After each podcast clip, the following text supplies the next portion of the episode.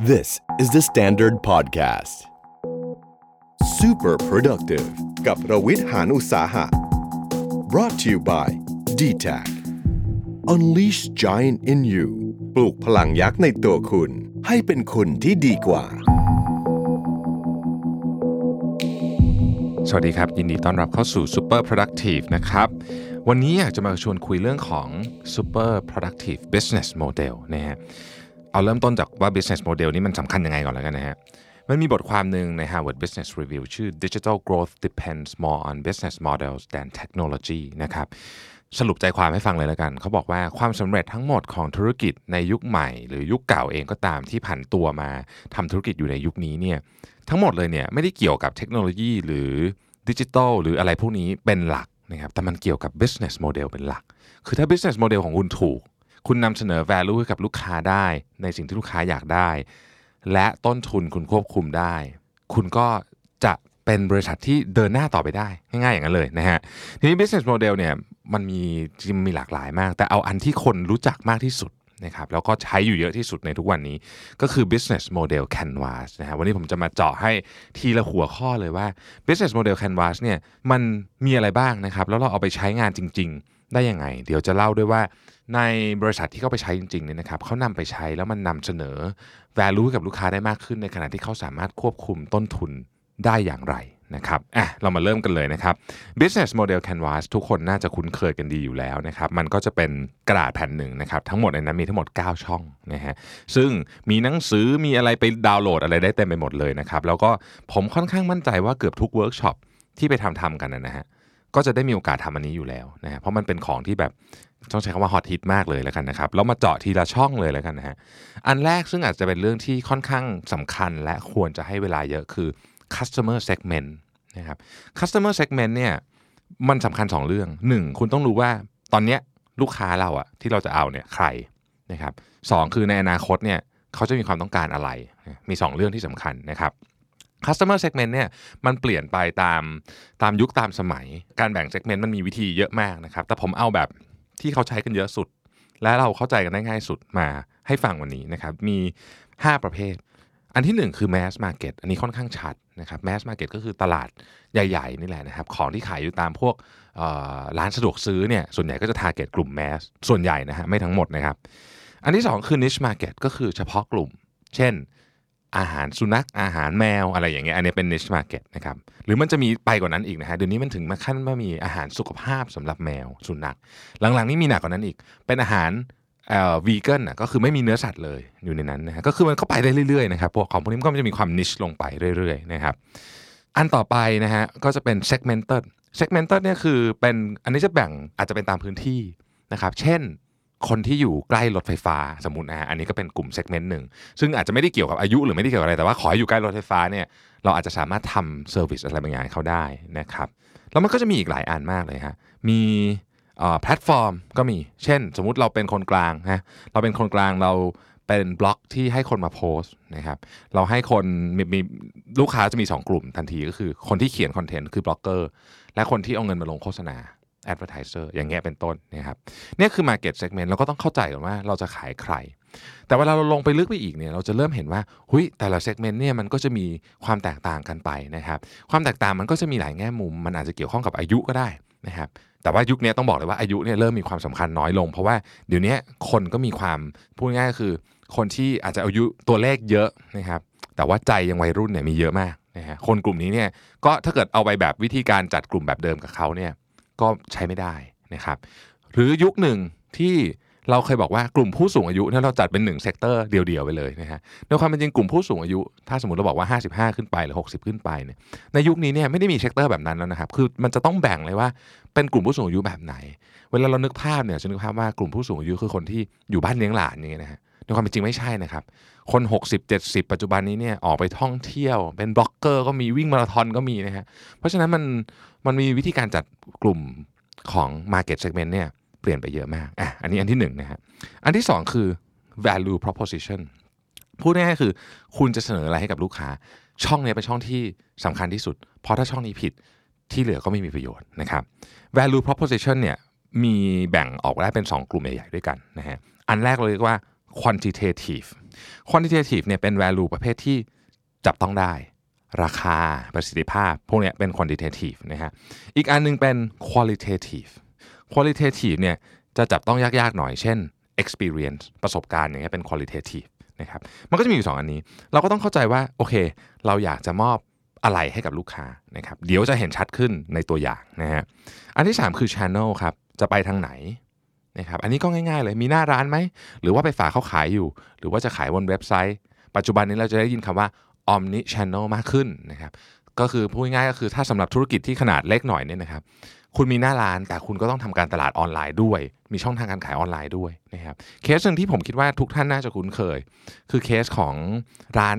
โชว์หวยร้านหนึ่งรู้สึกกับชื่อบิ๊กเต้เนาะเขาก็มีเคสที่แบบเป็นเคสสตั๊ดดี้มากเพราะเขาทำคอนเทนต์ออนไลน์ได้แบบเจ๋งมากคนก็อยากไปซื้อมาอันนั้นก็เป็นก็เป็นอันหนึ่งให้เห็นภาพว่าโอเค channel มันก็มีหลายๆ channel นะครับ customer relationship คุณจะขายของอย่างเดียวไม่ได้นะฮะคุณจะต้อง maintain ลูกค้าด้วยนะครับคุณจะ maintain ลูกค้ายังไงฮะมันมีหลายอย่างนะฮะจะเป็นแบบว่าดูแลกันตัวต่อตัวเลยไหมนะครับอันนี้ก็เป็นลูกค้า corporate เราก็จะมีแบบนี้นะฮะเป็น บี ทู บี ใช่ไหมเราก็จะมีคนไปดูแลเลยมี sales ไปดูแลมี เอ อี ไปดูแลนะครับหรือจะเป็น self service โอเคเราดูแลคุณนะแต่ว่าคุณต้องทำเองนะแต่ว่าเราจะมีข้อมูลต่างๆให้นะครับหรือว่าจะเป็น automated service เลยยุคนี้เราก็ใช้บอทใช้อะไรกันเยอะในการดูแลลูกค้านะครับเป็น co-creation ก็ได้นะครับพื้นที่ให้ลูกค้ามาด้วยกันแล้วเราก็ดูแลผ่านกระบวนการในการสร้างสรรค์ของใหม่ๆด้วยกันนะครับอะไรอย่างนี้เป็นต้นนะฮะอันต่อไปก็คือ revenue stream คุณจะขายของนี่คุณจะขายของแบบไหนมันมีวิธีการขายเยอะมากนะครับอันแรกเราเรียกว่า asset sale นะครับคือสมมุติว่าคุณทำบ้านขึ้นมาแล้วขายอย่างเงี้ยนะฮะขายไปเลยโอนโฉนดที่ดินอะไรให้ลูกค้าไปเลยนี่เป็น asset sales นะครับอันที่สองเป็น usage fee ฮะใช้เท่าไหร่ขายเท่านั้นใช้เท่าไหร่ขายเท่านั้นนะฮะอันต่อไปเป็น subscription fee คือคุณจ่ายเท่ากันหมดอ่ะคุณจะใช้เท่าไหร่ก็ได้นะครับแต่คุณจ่ายเท่ากันหมดมันก็จะเข้ามาตัดบัตรคุณทุกเดือนหรืออะไรอย่างเงี้ยนะครับ subscription fee เช่นอีเมลนะฮะ Netflix ก็เป็น subscription fee นะครับฟิตเนสส่วนใหญ่ก็เป็น subscription นะครับอันที่สี่คือ lending leasing หรือ renting นะครับอันนี้ก็ตรงตัวนะก็คือเป็นการเช่าเช่าซื้ออันนี้ก็เป็นโมเดลหนึ่ง นะฮะอันที่ห้าคือ licensing นะครับคุณมีอะไรบางอย่างอยู่ที่เป็นที่เป็นเอ่อทรัพย์สินของคุณนะครับคุณให้คนอื่นเอาไปใช้นะครับโดยการไลเซนส์เช่นสมมุติคุณเป็นเจ้าของการ์ตูนตัวหนึ่งนะครับคุณเอาการ์ตูนอันเนี้ยไปใส่ใน product สินค้าของคนอื่นคนอื่นเขาก็จ่ายให้คุณ ห้าเปอร์เซ็นต์ สิบเปอร์เซ็นต์ ของสินค้าที่เขาขายได้นะครับเป็นต้นนะฮะ broker fee นะครับอันนี้ก็ชัดเจนนะครับก็เป็นเนี่ยอย่างเราเป็นนายหน้าขายของนายหน้าทุกอย่างอ่ะอยู่บน broker fee หมดนะครับโมเดลสุดท้ายคือ advertising เช่นสมมุติผมทำเว็บนะฮะผมมีเว็บฟุตบอลรายได้ผมก็มาส่วนหนึ่งก็มาจากการเขียนคอนเทนต์นะครับส่วนหนึ่งก็มาจากคนมาลงโฆษณาอะไรอย่างเงี้ยก็เป็น advertising advertising มีหลายแบบ advertising ตรงๆเลยก็มีสายแบนเนอร์เข้าไปอย่างงี้ก็เป็น advertising นะครับเขียนเป็นเอ่อ co-create content นะฮะซึ่งเดี๋ยวนี้เราก็จะเห็นเยอะนะครับก็คือ influencer หรือเว็บไซต์นั้นน่ะก็มาช่วยทำคอนเทนต์ให้คือมาช่วยทำคอนเทนต์กับลูกค้าเลยนะฮะนี่ก็เป็น advertising model ชนิดหนึ่งเช่นกันนะครับอันต่อไปคือ key resource นะฮะkey resource ส่วนใหญ่เนี่ยมันมันหนีไม่พ้น สองสาม อย่างหนึ่งคนนะฮะแน่นอนอยู่แล้วนะครับสองเงินสามความรู้อยู่วนๆมันจะวนๆอยู่แถวเนี้ยอันที่เจ็ดคือ key activities นะครับ key activities เนี่ยคืออะไรที่คุณเป็นกิจกรรมหลักคืออันนี้ต้องทำไม่ทำอันเนี้ยคุณจะเอา value ไปให้ลูกค้าไม่ได้ข้อแปดคือ key partnership นะครับ key partnership เนี่ยเพราะคุณทำงานคนเดียวไม่ได้คุณต้องมี supplier คุณต้องมีอะไรอย่างเงี้ยนะครับใครเป็นคนสำคัญของเราข้อที่เก้าครับคือ cost cost structure อันนี้เป็นอันที่ถ้าธุรกิจยังไม่ใหญ่มากเลยนะฮะอยากให้ใช้เวลากับเรื่องนี้นิดนึงเพราะเวลาใหญ่มันจะยุ่งมากนะฮะคือถ้าไม่ทำตั้งแต่ต้นเนี่ยตอนไปทำตอนหลังอ่ะมันจะแพงนะครับคุณต้องรู้ก่อนว่า cost structure ของคุณเนี่ยเช่น fixed cost คุณเป็นยังไง variable cost เป็นยังไงเอาง่ายๆคุณต้องตอบให้ได้ว่าสมมุติคุณมีของสิบอย่างตัวไหนยิ่งขายยิ่งกำไรตัวไหนยิ่งขายยิ่งกำไรน้อยตัวไหนยิ่งขายยิ่งกำไรมากบางตัวยิ่งขายยิ่งขาดทุนก็มีอันนี้ต้องตอบให้ได้ถ้าเกิดเรารวมๆกันหมดอย่างเงี้ยเราจะไม่เข้าใจว่า cost structure เป็นยังไงมันจะมีอีกสองคำ economy of scale ยิ่งทำเยอะยิ่งถูกนี่ครับกับ economy of scope คือเราเหมือนกับไปขยายธุรกิจไปอยู่ในของข้างๆเช่นสมมุติผมทำเครื่องสำอางเงี้ยนะฮะผมใช้กล่องกระดาษเยอะผมซื้อโรงพิมพ์มาดีไหมสมมุตินะอันนี้เป็นเป็นลักษณะนะครับทีนี้ทวนก่อนว่ามีอะไรบ้างมันมีทั้งหมดเก้าอันนะครับหนึ่ง customer segment สอง value proposition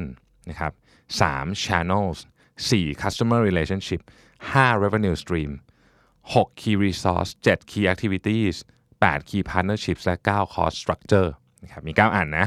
ทีเนี้ยถามว่าทำไมมันถึงมันถึงฮิตมากเลย Business Model Canvas นี่นะหนึ่งก็เพราะว่ามันทำให้เราเห็นภาพฮะภาพก็คือมันไม่ได้เขียนเป็นบรรทัดบรรทัดแต่มันเป็นรูปอะไรก็ตามที่เป็นรูปเนี่ยมนุษย์เข้าใจง่ายกว่าอยู่แล้วนะครับอันที่สองคือเห็นปุ๊บเข้าใจเลยนะว่าแต่ความเชื่อมโยงแต่ละอันเนี่ยเป็นยังไงนะครับอันที่สามคือมันสามารถอธิบายต่อให้คนอื่นเข้าใจได้ง่ายนี่คือสาเหตุสามข้อที่ทำไม Business Model Canvas เนี่ยถึงเป็นที่นิยมมากในการเขียน Business Model ในยุคนี้นะครับอ่ะฟังนี้ก็มึนนะฮะเอาตัวอย่างมีหลายตัวอย่างแต่เอาอันที่ทุกคนรู้จักก่อนเลยนะครับ Airbnb อ่ะ Airbnb นะฮะ Airbnb นะครับปัจจุบันนี้มีห้องพักเยอะที่สุดในโลกสี่ล้านกว่าห้องนะครับแล้วก็เป็นผู้ให้บริการห้องพักที่ใหญ่ที่สุดในโลกนะครับสิ่งที่ Airbnb มีก็คือ Airbnb เนี่ยไม่มีห้องเป็นของตัวเองเลยของคนอื่นหมดนะครับสิ่งที่ Airbnb ให้กับลูกค้าซึ่งมีลูกค้าสองคนลูกค้าคนแรกคือเจ้าของบ้านลูกค้าที่สองคือคนที่มาเช่าก็คือที่ที่สองคนนั้นจะมาเจอกันนะครับแล้วก็สามารถที่จะ maximize ฝั่งหนึ่งอยากให้เช่าห้องอีกฝั่งหนึ่งอยากได้ห้อง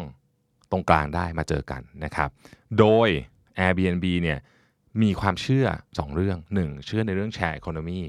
สองเชื่อในเรื่องว่าเจ้าของบ้านยินยอมที่จะให้คนแปลกหน้ามาอยู่ในบ้านได้นะครับมันเกิดจากความเชื่อสองอันนี้ซึ่งก็เป็นแกนหลักของ Business Model ของเขานะครับ Business Model ของ Airbnb นี่น่าสนใจในในในเคสที่เพราะว่าก่อนหน้าที่มี Airbnb เนี่ยเราไม่เคยเห็นโมเดลแบบนี้มาก่อนนี่คือใหม่เลยคือก่อนหน้านี้เราไปต่างประเทศเราไปต่างจังหวัดเราก็ไปนอนโรงแรมถูกไหมฮะคงไม่มีใครแบบเอ้ยอยากจะไปเช่าบ้านคนนี้อยู่เลยมันมันมันไม่มีใครนึกอย่างนั้นจนกระทั่งมี Airbnb เข้ามานะครับเพราะฉะนั้นเราจะมาเจาะกันทีละอันเลยนะว่า Airbnb เนี่ยเขาให้อะไรผ่าน business model ให้กับลูกค้าบ้างนะครับแล้วก็ทำอะไรผ่าน business model นี้บ้างเราดูเรื่อง value proposition ก่อนสำคัญที่สุดเลยนะฮะ value proposition เนี่ยคืออะไร value ที่หนึ่งที่ Airbnb บอกว่าให้กับลูกค้าคือเฮ้ยคุณสามารถให้เช่าบ้านได้อย่างง่ายดายถ้าคุณต้องให้เช่าบ้านเองมันจะยุ่งมากถูกไหมคุณต้องไปลงไม่รู้ในเว็บอะไรก็ไม่รู้ว่าใครมาเช่าก็ไม่รู้นะครับเป็นผู้ร้ายหรือเปล่าก็ไม่รู้นะครับจะเช่าบ้านเราไปทำอะไรก็ไม่รู้นะฮะอันนั้นคือ value ที่หนึ่งคือเจ้าของบ้านได้ value จากการให้เช่าบ้านอย่างง่ายอันที่สองก็คือคนเดินทางนะครับเราอยากจะไปพักเนี่ยเราไปอยู่ที่บ้านเนี่ยนะครับหนึ่งราคาถูกกว่าอันนี้แน่นอนเทียบพื้นที่ต่อพื้นที่แล้วเนี่ย Airbnb ต้องบอกว่า เก้าสิบเก้าเปอร์เซ็นต์ ถูกกว่าโรงแรมนะครับขอเน้นอีกครั้งว่าเทียบพื้นที่ต่อพื้นที่นะฮะเพราะว่าบ้านคนส่วนใหญ่เนี่ยมันใหญ่กว่าโรงแรมเยอะกรณีที่เวลาเดินทางไปเนี่ยอย่างสมมติว่าผมอยากจะไปเที่ยวกับครอบครัวเนี่ยนะฮะเราอยากได้ห้องนอนสามห้องนอนโอ้โหคุณไปหาโรงแรมสามห้องนอนนี่ไม่มีนะฮะถ้ามีก็แพงมากแต่ Airbnb มีถูกไหมครับและให้ความสบายใจกับเราด้วยเพราะว่าอ่ะคนนี้เป็นซุปเปอร์โฮสต์นะ Airbnb คนนี้เป็นซุปเปอร์โฮสต์ก็แปลว่าเขามีการรีวิวจริงๆจากคนที่เคยไปอยู่แล้วอ่ะไม่ได้เป็นแบบฆาตกรจะบุกเข้ามาห้องเราตอนกลางคืนอะไรแบบนี้เป็นต้นนะครับอันนี้คือ value ที่สองนะฮะ value ที่สามครับนักท่องเที่ยวบางคนเนี่ยไม่อยากจะไปอยู่โรงแรมฮะอ่าเขาอยากจะไปอยู่อะไรที่มันโลคอลนะครับเช่นสมมุติว่าคุณไปสกอตแลนด์เนี่ยนะครับถ้าคุณอยากนอนปราสาทเนี่ยก่อนที่มี Airbnb ผมก็นึกไม่ออกเหมือนกันว่าคุณจะไปยังไงนะคุณเช่าใน Airbnb มันมีปราสาทให้เช่าทั้งหลังเลยนะฮะลองไปเสิร์ชดูถ้ามีเวลาว่างแบบเหลือจริงๆเนี่ยนะฮะแนะนำให้ไปเสิร์ช Airbnb ที่มีที่เป็น property ประหลาดๆนะครับคุณจะเจออะไรที่แบบคุณนึกไม่ถึงเยอะมากนะครับไปนอนในโบสถ์ก็มีอะไรอย่างเงี้ยนะฮะอันนี้คือ value proposition สามอันเนาะสิ่งที่เขาเสนอกับลูกค้านะครับเสร็จปุ๊บอ่ะ segment เป็นไง segment ที่หนึ่งลูกค้าที่ระวังเรื่องของค่าใช้จ่ายในการเดินทางก็คือ cost conscious คือผมเชื่อว่าลูกค้าส่วนใหญ่เนี่ยอยู่ในกลุ่มนี้นะครับเราทุกคนเนี่ยไม่ไม่ได้เดินทางโอ้โหใช้เงินแบบมหาศาลเท่าไหร่ก็ได้อะไรเงี้ยนอนโรงแรมคืนละ สี่ห้าหมื่น มีเหมือนกันแต่มันน้อยนะครับคนส่วนใหญ่ก็จะเอ่อที่พักที่ดีแล้วก็ราคาเหมาะสมนะฮะอันนี้ก็คือกลุ่มลูกค้าหลักของเขาเลยนะครับกลุ่มลูกค้าที่สองก็คือโฮสต์เจ้าของบ้านเจ้าของบ้านเนี่ยก็อย่างที่บอกก็คือว่าต้องการทำอะไรก็ได้ที่แบบอย่ามายุ่งกับฉันเยอะเอาแบบง่ายๆนะฉันให้เช่าฉันก็ให้เช่าไปง่ายๆนะฮะระบบง่ายๆนะครับแล้วก็ลูกค้าที่อยากได้ local experience Airbnb จะมีบ้านที่แบบไม่แมสเลยแบบประหลาดๆเยอะมากๆนะครับอยู่ในที่ที่แบบคุณสามารถเลือกได้ว่าคุณอยากจะไปอยู่โซนไหนนะฮะทีนี้ key activity ของ Airbnb คืออะไรเขาต้องสร้าง network ระหว่างโฮสต์กับตัวเขานะเพราะว่าคือ คุณจะเป็นโฮสต์ที่ Airbnb เนี่ยคุณก็ต้องรู้สึกว่าเออฉันก็อยากจะฝากคนนี้เอาบ้านเอาบ้านฉันไปให้คนอื่นเขาเช่าต่อเหมือนเหมือน Airbnb เป็นกึ่งๆในหน้าถูกไหมฮะดังนั้นคุณก็ต้องมีเน็ตเวิร์คกับโฮสต์นะครับสิ่งที่ Airbnb ทำก็คือเช่นไปถ่ายรูปบ้านให้อย่างเงี้ยนะฮะมีนะครับแล้วก็ต้องทำให้การแมทชิ่งดีขึ้นแมทชิ่งระหว่างโฮสต์กับคนเดินทางแมทชิ่งอะไรคือคนเดินทางคนนี้ Airbnb ต้องเข้าใจว่าเขาอยากได้อะไรเขามองหาอะไรอยู่เขาต้องการความชัวร์หรือเขาต้องการความแปลกเขาต้องการอะไรนะครับเนี่ยมันจะเป็น data และ Airbnb จะวิเคราะห์เพราะอะไรรู้ไหมครับอันนี้มันหนักกว่าโรงแรมนะใน Airbnb ในเมืองใหญ่ๆเนี่ยคุณไม่สามารถจะไล่ดูบ้านได้ทั้งเมืองมันเยอะมากถูกไหมฮะเราไม่มีปัญญาดูคุณมีสี่ล้านห้องอยู่ใน Airbnb นะฮะเพราะฉะนั้นอัลกอริทึมของ Airbnb ที่จะแมทช์ห้องที่เหมาะสมที่สุดให้กับคุณได้เนี่ยมันต้องเก่งมากนะเพราะมันไม่ใช่แค่โรงแรมนะครับโรงแรมมันยังน้อยกว่าถูกไหมโรงแรมมันก็ค่อนข้างชัดว่าคาแรคเตอร์เป็นยังไงแต่อันนี้มันเป็นบ้านแต่ละหลังบ้านที่อยู่ติดกันในถนนเดียวกันอาจจะไม่เหมาะกับคุณทุกหลังที่มีในเคสของ Airbnb นะคือสมมุติ Airbnb เนี่ยคุณเห็นถนนเส้นหนึ่งมีบ้านสองหลังให้เช่าสองหลังเนี้ยมันอาจจะเหมาะคุณแค่หนึ่งหลังอีกหลังนี่คือไม่ได้เลยก็ได้ Airbnb ต้องรู้เรื่องนี้และเอาบ้านมาให้คุณดูแค่หลังเดียวมันจะได้มีช้อยส์เยอะเกินไปนะครับเพราะการมีช้อยส์เยอะเกินไปไม่ดีลูกค้าจะแบบดูแล้วก็เหนื่อยออกไปนะฮะ Key Resource คืออะไรนะครับ Key Resource คือหนึ่งต้องมี Community ของทั้งเจ้าของบ้านและคนเดินทางอันนี้แน่นอนนะครับสองต้องมี Data ต้องมี Data ต้องมี Algorithm ในการแงะ Data นั้นเช่นลูกค้าเราเนี่ยของ Airbnb เนี่ย Search Behavior เป็นยังไงนะครับเขาอยู่ในราคาประมาณไหนที่เขารับได้นะฮะอะไรเป็นสิ่งสำคัญของเขาอะไรที่ควรจะให้เขาเห็นนะครับเช่นเขามีลูกอย่างเงี้ยคนที่มีลูกก็จะมีความต้องการแบบหนึ่งแล้วก็แน่นอนครับเรื่องแบรนด์คือ Airbnb นี่ไม่ใช่เซอร์วิสเดียวนะครับที่ทำแบบนี้มีเยอะมากแต่ว่า Airbnb แข็งแรงการจะเอาบ้านไปฝากใครไว้สักคนหนึ่งเราก็คงคงจะต้องเลือกแบรนด์ด้วยถูกไหมฮะอ่ะดูอย่าง cost structure Airbnb มีต้นทุนอะไรบ้างนะครับแน่นอนนะฮะ running cost ของแพลตฟอร์มเองนะก็ต้องดูแลนะฮะเว็บมันก็ไม่ใช่ว่าทำเสร็จแล้วปล่อยมันไปได้นะฮะไม่ได้ community management สำหรับโฮสต์ Airbnb เขามี conference นะครับเขามีอะไรอย่างเงี้ยไปจัดงานที่นิวยอร์กอ่ะโฮสต์ก็มานะครับแล้วก็มี marketing นะครับ Airbnb ก็ต้องทำ marketing เช่นกันนะฮะ revenue มีอะไรได้ค่า commission นะครับจากเจ้าของบ้านนะ สามเปอร์เซ็นต์ นะครับแล้วก็ได้ค่า commission จากคนไปเช่านะครับอีก หกถึงสิบสองเปอร์เซ็นต์ อ่ะอันนี้ก็คือ revenue stream นะครับ customer relationship มีอะไรนะฮะ customer relationship ของ Airbnb เนี่ยใหญ่มากนะครับเพราะหนึ่งคุณมีปัญหาของบ้านคุณต้องมี support team นะครับสองคุณต้องมี home insurance ด้วยนะเออคือมันมีกรณีเคสบ้านพังมาเยอะแล้วนะครับของ Airbnb เนี่ยนะฮะทีนี้พอพูดถึงอย่างนั้นแล้วปุ๊บเนี่ยเราก็ต้องมาดูว่าแล้ว key partner ของ Airbnb คือใครบ้างนะครับหนึ่งเลยบล็อกเกอร์นะฮะสำคัญมากบล็อกเกอร์เนี่ยบล็อกเกอร์ไปพักนะครับแล้วก็รีวิวมารูปสวยๆเนี่ยคนก็อยากไปนะฮะอันที่สองก็คือคนถ่ายรูปฮะ Airbnb เนี่ยมีเน็ตเวิร์คของช่างภาพมืออาชีพเลยนะครับเพราะว่าบ้านคนนะครับมันไม่ได้ถูกจัดมาเหมือนโรงแรมนะโรงแรมนี่เขาเขาเชี่ยวชาญอยู่แล้วเรื่องนี้แต่บ้านคนมันไม่ใช่อ่ะนะฮะอันที่สามซึ่งคนอาจจะไม่ค่อยนึกถึงอันนี้นะฮะ Key Partner อีกอันนึงก็คือ Legal Institution นะคือ Airbnb เนี่ยในหลายประเทศเนี่ยนะครับต้องใช้คำว่าสุ่มเสี่ยงต่อกฎหมายนะกันนะอย่างในสหรัฐอเมริกาเองเนี่ยบางเมืองก็มีปัญหานะครับกับ Airbnb เช่นนิวยอร์กเป็นต้นดังนั้นเนี่ยก็ต้องมีฝ่ายกฎหมายด้วยนะครับสุดท้ายเลยครับบริษัทประกันนะคือคุณต้องทำประกันนะเพราะว่าต่างฝ่ายต่างก็กลัวทั้งคู่เจ้าของบ้านก็กลัวไอ้แขกมาทำพังไอ้ไอ้แขกก็กลัวเจ้าของบ้านมาทำอะไรเพราะฉะนั้นมันจะมีประกันกันทั้งคู่นะครับก็จะต้องมีบริษัทประกันเพราะ Airbnb ไม่ได้ทำประกันเองอ่ะเริ่มเห็นภาพนะฮะว่านี่คือความสำคัญของ business model เนอะทีเนี้ยเราก็ลองมาดูว่า business model ในเคสอื่นเนี่ยนะครับเขาทำอะไรกันบ้างนะฮะอ่ะ Alibaba ทุกคนรู้จัก Alibaba นะฮะเวลาเราพูดถึง Alibaba เนี่ยมองเผินๆจะรู้สึกว่าเอ๊ะมันคล้าย Amazon หรือเปล่าจริงๆไม่คล้ายเลยนะฮะAlibaba เนี่ย business model ของเขาคือไม่มี inventory นะครับไม่มี inventory นะฮะเขาเป็นเพียงตัวเชื่อม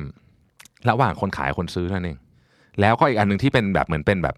มิชชั่นเลยของแจ็คหม่าเลยก็คือว่าเชื่อมจีนกับโลกให้ได้ดังนั้นเนี่ย value ที่ Alibaba มีเนี่ยจึงอยู่ที่ software interface นะไม่ใช่ตัวสินค้านะครับเรามาดู value proposition ของ Alibaba นะครับ value proposition ของ Alibaba คือหนึ่งคุณเข้าถึง global market ให้ได้ซึ่ง Alibaba ก็ทำได้นะครับสองคุณสามารถที่จะเลือกโฆษณาของสินค้าของคุณให้เหมาะสมกับ เซกเมนต์ของลูกค้าได้และสามการจ่ายเงินเขาเป็นตัวกลางนะฮะได้ตังค์แน่ถ้าของถึงนี่ก็คือ value proposition แค่นี้แหละนะฮะไม่ได้มีอะไรเยอะกว่านี้เลยผมก็จะมีตัวอย่างให้ดูคืออย่างของ Alibaba ก็ขออนุญาตไม่ลงดีเทลแบบเมื่อกี้แล้วกันนะเพราะว่าไม่งั้นเนี่ยก็จะไม่จบอันนี้น่าจะเป็นพอดแคสต์สามชั่วโมงนะฮะเราไปเรื่อยๆเลยกันนะครับตัวอย่างมีหลายอย่างมาก Hilti Hilti เนี่ยเป็นเป็นบริษัทที่ทำพวกอุปกรณ์เกี่ยวกับการก่อสร้างอ่ะนะฮะทีนี้ลองนึกภาพนิดนึงลูกค้าเขาคือผู้รับเหมานะครับอุปกรณ์เกี่ยวกับการก่อสร้างเนี่ยทุกอย่างราคาแพงทั้งสิ้นนะครับไม่ไม่มีอะไรถูกนะฮะตัวนึงนี่หลายสิบล้านทั้งนั้นแต่เขาไม่ได้ใช้ตลอดไงแล้วแต่ละงานของผู้รับเหมาเนี่ยก็ไม่ได้ใช้อุปกรณ์อันเดียวกันเครนอันนี้อาจจะเหมาะกับงานไซส์นี้พอไปงานต่อไปเฮ้ยไซส์มันใหญ่ขึ้นต้องใช้เครนใหม่ฉันต้องซื้อเครนสองตัวเลยนะครับHiltiเนี่ยก็เลยบอกว่าโอเคเราจะเปลี่ยน business model ของเราใหม่เราทำทุกอย่างให้คุณเนี่ยมาเลือกเลยงานนี้คุณอยากใช้อะไรคุณเลือกอุปกรณ์ไปเลยนะครับเป็นการเช่าฮะเปลี่ยนจากการขายเครื่องจักรเป็นการเช่าเครื่องจักรให้เช่าไม่พอนะครับเรา maintenance ให้คุณด้วยเพราะฉะนั้นคุณเอาไปใช้เถอะเสร็จงานนี้เสร็จแล้วงานต่อไปของคุณมันต้องเปลี่ยนลักษณะเครื่องจักรก็มาเช่าไปใหม่เช่าตัวอื่นไปให้มันเหมาะกับลักษณะของงานนะฮะซึ่งมันก็ฟังดูไม่ได้ยากอะไรแต่มันไม่เคยมีคนคิดมาก่อนเนี่ยดังนั้นเนี่ย value proposition ที่เขาให้กับลูกค้าในเคสนี้ก็คือว่าลูกค้าเนี่ยจะได้คุณภาพของอุปกรณ์ที่ดีเพราะมีคนที่เป็นมือโปร maintenance จริงๆเราลองนึกถึงบริษัทรับเหมาอะครับเขาไม่ได้เก่งในการ maintenance อุปกรณ์ถูกไหมแต่เจ้าของอะเขาเก่งนะครับเขาก็ maintenance อุปกรณ์ให้คุณอยากได้เครื่องมือแบบไหนในการไปใช้งานในลักษณะไหนก็เอาไปเพราะงานแต่ละงานมันไม่เหมือนกันเครื่องมือบางอย่างซื้อมาอาจจะใช้ได้ปีละครั้งนะครับต่อไปนี้ก็ไม่ต้องแล้วใช้แค่ไหนจ่ายแค่นั้นเนี่ยคือ business model นะครับอ่ะอีเกียนะครับอีเกียคืออะไรนะฮะอีเกียเนี่ยเขาบอกว่า business model ของเขาเนี่ยคือเขาเนี่ยหนึ่งเลยคือเน้นการดีไซน์แบบยุโรปจริงๆต้องบอกว่าเป็นแบบสแกนดิเนเวียนด้วยนะครับอันนี้คือพูดถึงเรื่องของดีไซน์นะฮะแล้วก็เขามีซัพพลายเออร์จากทั่วโลกเพราะฉะนั้นราคาของเขาดีไซซิ่งของเขาใหญ่นะครับเขาเน้นคุณภาพสำคัญกว่านั้นก็คือร้านของอีเกียเองซึ่งเป็นจุดขายสำคัญเนี่ยนะฮะถ้าเราเคยไปอีเกียเราจะพบว่ามันมีอาหารที่อร่อยและถูกมากนะครับถามว่าเขากำไรไหมตอบเลยไม่กำไรแน่นอนนะฮะแต่มันเป็นตัวดึงคนอันนั้นก็อันหนึ่งแต่ที่ทีเด็ดของอีเกียเลยคือโซนเด็กเล่นฮะใครที่ไม่มีลูกอยากให้ไปเดินดูจังเลยนะฮะไปดูโซนเด็กเล่นของอีเกียแล้วคุณจะเข้าใจเลยว่าทำไมเราถึงสามารถทิ้งลูกไว้ที่นี่ได้และนั่นคือสิ่งสำคัญมากนะครับเพราะเราไม่ได้มาช้อปปิ้งเฟอร์นิเจอร์กันบ่อยๆถูกไหมอ่านะฮะนี่ก็คืออีเกียนะครับต่อไปTesla นะบริษัทโปรดของใครหลายคนนะครับ Tesla โดย Elon Musk เนี่ยบอกว่าโอเคคือ Tesla เขาจะมีความติดนิดหน่อยนะฮะตามสไตล์ของ ซี อี โอ เขาเนี่ยนะครับสิ่งที่เขาโพสก็คือว่าเราให้คุณภาพของสินค้านะครับที่มีทั้งสเตตัสด้วยนะครับมีทั้งคุณภาพที่ดีรถ Tesla เนี่ยได้รับการโหวตว่าเป็นรถที่คุณภาพดีความพึงพอใจสูงสุดติดกันมาหลายปีนะครับมี performance ที่ดีนะครับแล้วก็มีเทคโนโลยีที่แบบไฮเทคสุดๆรถ Tesla เวลามีซอฟต์แวร์อะไรออกมาใหม่เขาก็อัปเกรดให้คือคุณไม่ต้องแบบคุณไม่ต้องทำอะไรอ่ะคุณอยู่เหมือนเหมือนอัปเกรด iPhone อ่ะที่บ้านนะครับแต่อันนึงที่มันซ่อนอยู่ใน value proposition ของ Tesla ก็คือแบตเตอรี่ฮะแบตเตอรี่ของ Tesla เนี่ยเนื่องจากว่า Elon Musk เนี่ยเขาทำอีกบริษัทหนึ่งนะครับที่ทำแบตเตอรี่ด้วยเพราะฉะนั้นเขาจึงเข้าใจเรื่องนี้มากระบบ power system ทั้งหมดของ Tesla เนี่ยนะครับถูกนำไปขายต่อด้วยเช่นเป็น Tesla Powerwall ที่เราเห็นนะครับเป็นต้นนะฮะนั่นคือ value proposition ของ Tesla Key activity ของ Tesla ก็น่าสนใจหนึ่งเขาบอกว่าเขาต้องออกแบบและทำรถยนต์ของเขาเนี่ยให้ล้ำสมัยกว่าคนอื่นเสมอถ้าเรามาคิดดูจริงๆแล้วเนี่ย Tesla เป็นบริษัทรถยนต์อเมริกันเพียงเจ้าเดียวนะครับที่ตอนนี้มีตำแหน่งในทางการตลาดที่สูงมากนะครับสองเขาเป็นบริษัทแบตเตอรี่ด้วยอันนี้คือคือสิ่งที่เขาบอกแบตเตอรี่ของเขาเนี่ยต้องยอดเยี่ยมเพราะว่ารถรถยนต์ไฟฟ้าเนี่ยหลักๆแล้วมันคือแบตเตอรี่นี่แหละนะครับสามคือเขาต้องอยู่ที่หนึ่งในแง่ของเทคโนโลยีเสมอสี่เขาจะต้องให้ลูกค้าของเขาอ่ะเป็นคนแนะนำลูกค้าต่อได้ด้วยคือ product มันต้องดีถึงขนาดที่แบบคุณขับแล้วคุณรู้สึกภูมิใจคุณอยากจะแนะนำให้คนอื่นซื้อต่อนะครับอันนี้ก็คือ Tesla นะ Wikipedia Wikipedia เนี่ยมี business model ที่เจ๋งมากคือเอาล่ะเราจะทำยังไงให้คนทั้งโลกเนี่ยอยากที่จะมาแชร์ข้อมูลกันแต่ไม่มีตังค์ให้นะอืมนี่คือนี่คือ business model นะครับเพราะฉะนั้นเฮ้ยมันต้องมีอะไรแลกกลับไปสักอย่างหนึ่งนะฮะ วิกิพีเดียเนี่ยความความที่เป็นโอเพ่นทุกคนเข้ามาได้เนี่ยนะครับข้อมูลมันถูกแก้ไขตลอดเวลาพอข้อมูลถูกแก้ไขตลอดเวลาเนี่ยมันก็มีความถูกต้องมากขึ้นเรื่อยๆนะครับในกรณีของวิกิพีเดียเนี่ยนะครับ value proposition ของเขาคือ หนึ่ง คุณสามารถที่จะเข้าถึงข้อมูลคุณภาพสูงได้ตลอดเวลา สอง อันนี้เป็น value สำหรับคนเขียนนะคุณเนี่ยมีความรู้ใช่ไหมคุณอยากแบ่งปันให้คนอื่นไหมเรามาแบ่งปันกันผ่านวิกิพีเดียเถอะนะครับนี่สองอย่างมีแค่นี้เองเรียบง่ายมากนะครับKey activity ของ Wikipedia มีอย่างเดียวเท่านั้นน่ะคือทำยังไงก็ได้ให้คุณภาพของ system มันดีจบแค่นี้นะฮะซาร่าซาร่าซาร่าเนี่ยเป็น fast fashion นะครับซาร่าเป็นแบรนด์ที่แบบคุณเห็นนางแบบเดินในแบรนด์แพงๆที่มิลานเนี่ยเดี๋ยวแป๊บหนึ่งอ่ะซาร่ามาละนะครับซาร่าเองเนี่ยให้ความสำคัญกับ supply chain มากๆดังนั้นสมมุติว่าบริษัทอื่นใช้เวลาในการผลิตเสื้อตัวนึงจากออกแบบจนถึงผลิตปลายทางสมมุติสองเดือนเนี่ยนะฮะซาร่าใช้เวลาสองอาทิตย์ซาร่ามีโรงงานอยู่ใกล้กับที่ที่ขายมี supply chain ที่สั้นมากๆและความเร็วเป็นหัวใจของซาร่าความเร็วเป็นหัวใจและทดลองด้วยซาร่าบอกว่าเฮ้ยเราต้องรู้ได้ว่าตัวเนี้ยใส่เข้าไปแล้วอะมันมันควรจะผลิตเพิ่มไหมเพราะฉะนั้นก็จะผลิตของมาอย่างละน้อยๆก่อนแต่ว่าแบบเยอะร้อยแบบ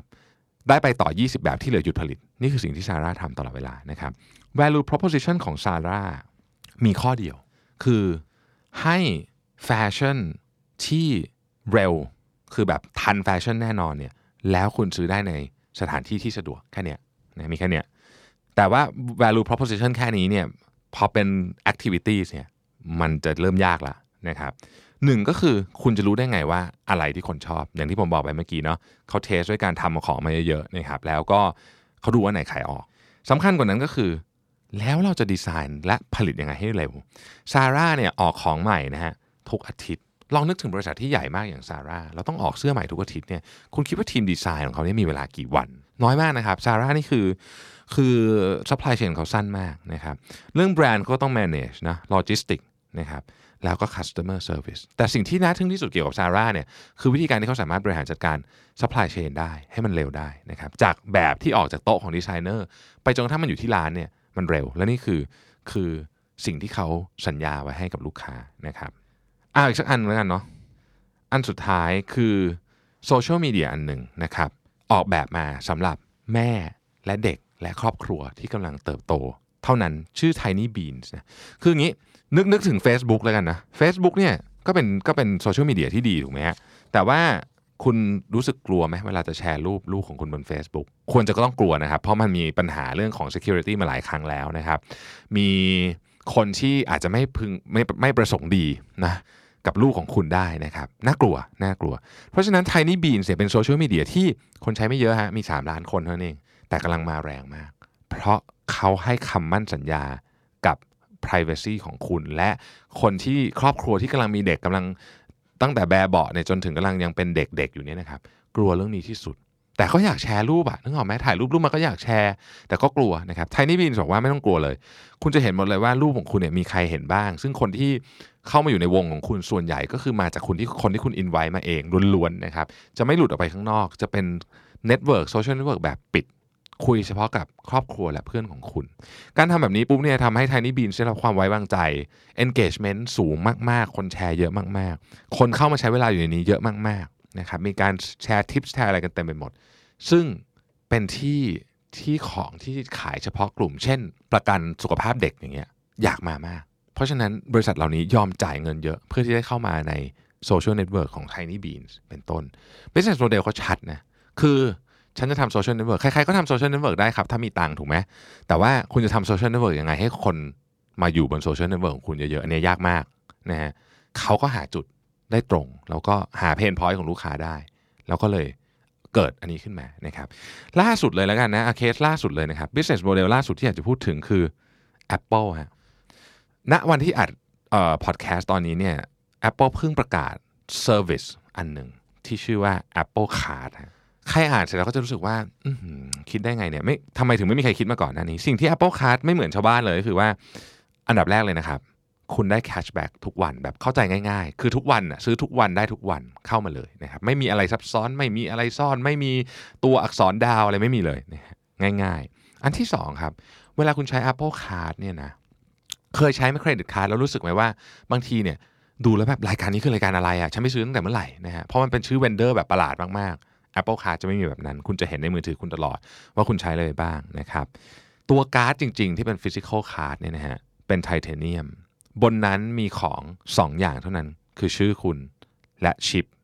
ไม่มีลายเซ็นไม่มีเบอร์บัตรเครดิตไม่มีเลข ซี วี ซี สามตัวข้างหลังไม่มีวันหมดอายุไม่มีอะไรทั้งนั้นมีแค่สองอย่างเท่านั้นนอกจากมันจะสวยงามมากๆแล้วเนี่ยมันยังปลอดภัยมากด้วยครับเพราะว่าเลขบัตรเครดิตของคุณเนี่ย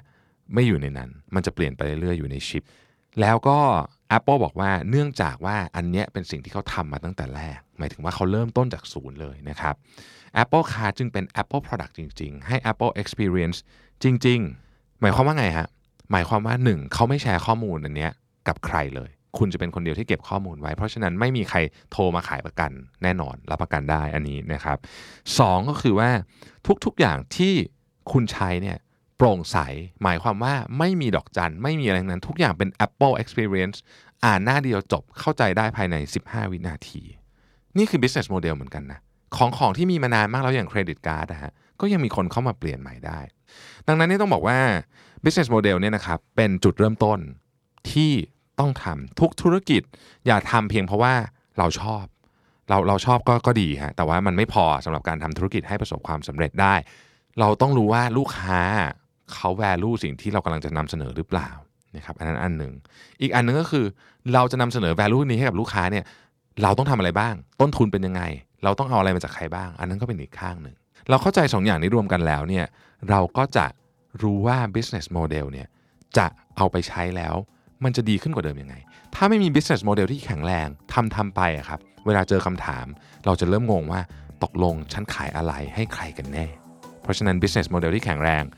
จะทำให้คุณ super productive ครับขอบคุณมากครับ